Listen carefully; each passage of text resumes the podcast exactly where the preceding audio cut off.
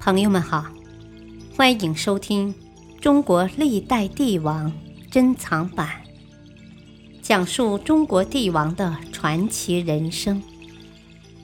主编朱学勤，播讲汉乐。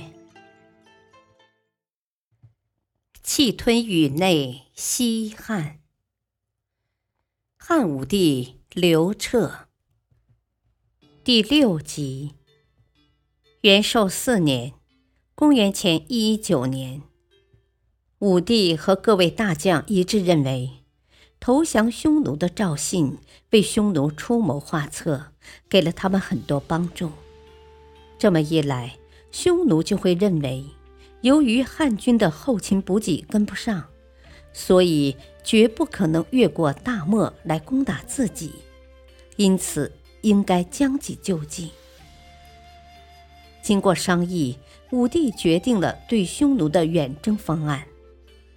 卫青和霍去病各领五万骑兵，辅助步兵和后勤补给部队数十万人，分两路出击匈奴。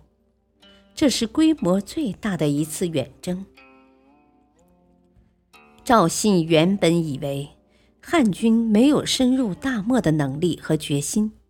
因此，给匈奴单于出了个主意，以逸待劳，让卫青送上门来。不过，卫青一生享有不败的美誉。见此情况，他立即以车仗绕营防御，然后用五千骑兵袭击匈奴的侧翼。双方正在激战，突然刮起一阵大风沙。一时间伸手不见五指，汉军虽然人少，但训练有素，毫不慌乱。匈奴骑兵见势不妙，自然是立即撤退。卫青追击了两百多里，斩杀匈奴近两万人，夺得大量战略物资，战绩也算不小。不过和霍去病相比，就逊色不少了。霍去病率领五万骑兵从右北平出击，抓获单于近臣张渠、王爷三人，匈奴将军相国、当户、都尉等八十三人，斩杀了匈奴王爷比车骑。他还一直追击匈奴左贤王的部队，直到了狼居胥山（今蒙古人民共和国肯特山）、瀚海。经俄罗斯西伯利亚贝加尔湖才停下来。霍去病在狼居胥山上积土祭天，这就是著名的封狼居胥。这样辉煌的战绩，彻底奠定了霍去病为西汉第一名将的地位。即使是在中国历史上，这也是对外战争的最高荣誉。后世帝王和将军都希望能达到封狼居胥的功业，但几乎无人成功。而且霍去病完全是无后方作战，所有的粮食和其他物资都是从敌人那里夺取的，共斩杀匈奴七万多人。应该说，这次大规模的出击狠狠打击了匈奴的势力。匈奴是游牧民族，人口本来就不多，而参战的往往都是青壮年。经过这次漠北大战，匈奴逐渐衰弱下去，使后匈奴远遁，而漠南无王庭。不过汉军的损失也很大，士兵死了一万多人，十四万匹马损失了足足十一万。这就导致了没有实力将已经衰弱的匈奴彻底消灭了，给了他们修身养息的机会。但不管怎么说，这次战争之后，汉朝和匈奴之间出现了少有的平静。由于霍去病屡建大功，因此多次得到汉武帝的嘉奖，不仅赐封十亿十七万户。还加封大司马。一次，霍去病胜利归来，汉武帝准备了豪华的府邸让他参观。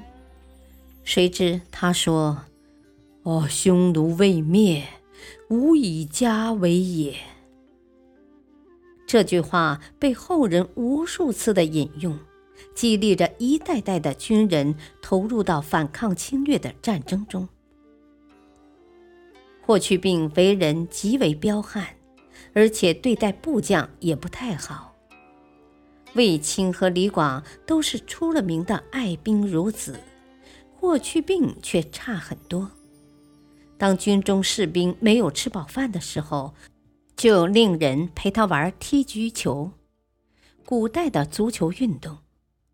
所以作战的时候跟着他的往往都是亡命之徒，因为除了能带来军功之外，霍去病实在不能给他们别的东西了。霍去病用兵坚决果断，武帝曾希望他能学一些孙子和吴起等人的兵法，霍去病却说：“哦，古方略何如耳？不至学古兵法。”不过，从十八岁从军。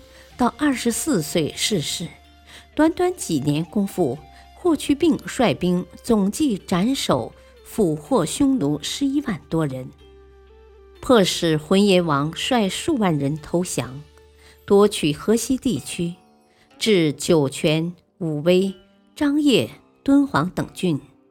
这个成绩也足以让他笑傲疆场。二十四岁那年。霍去病不幸染病身亡，汉武帝十分悲痛，为了纪念他，特意命人仿照祁连山修建了一座宏伟的坟墓。调整国策，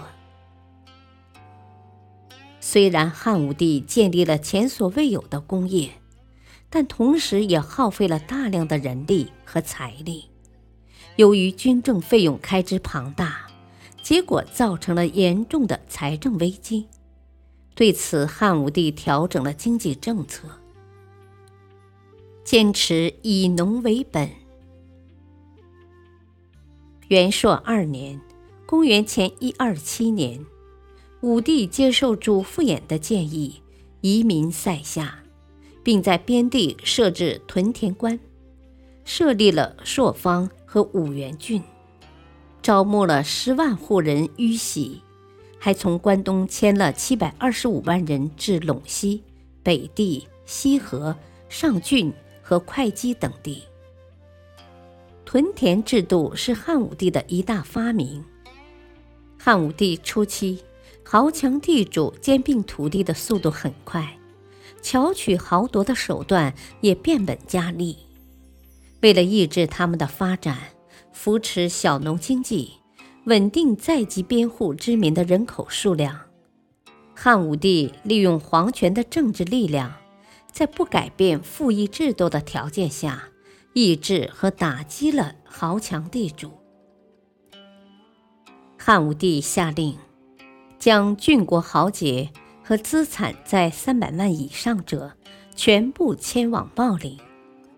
这次迁徙豪族和当初的高祖不同，高祖是为了打击六国旧贵族的政治势力，武帝则是从经济上压制大高土。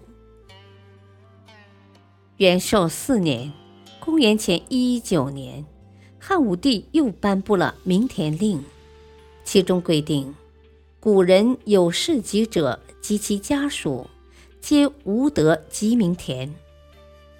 以便农，敢犯令，莫如田壮。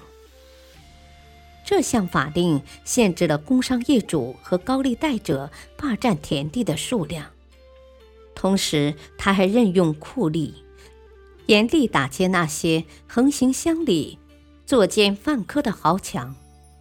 这些措施对保障富裕来源和巩固社会起到了积极作用。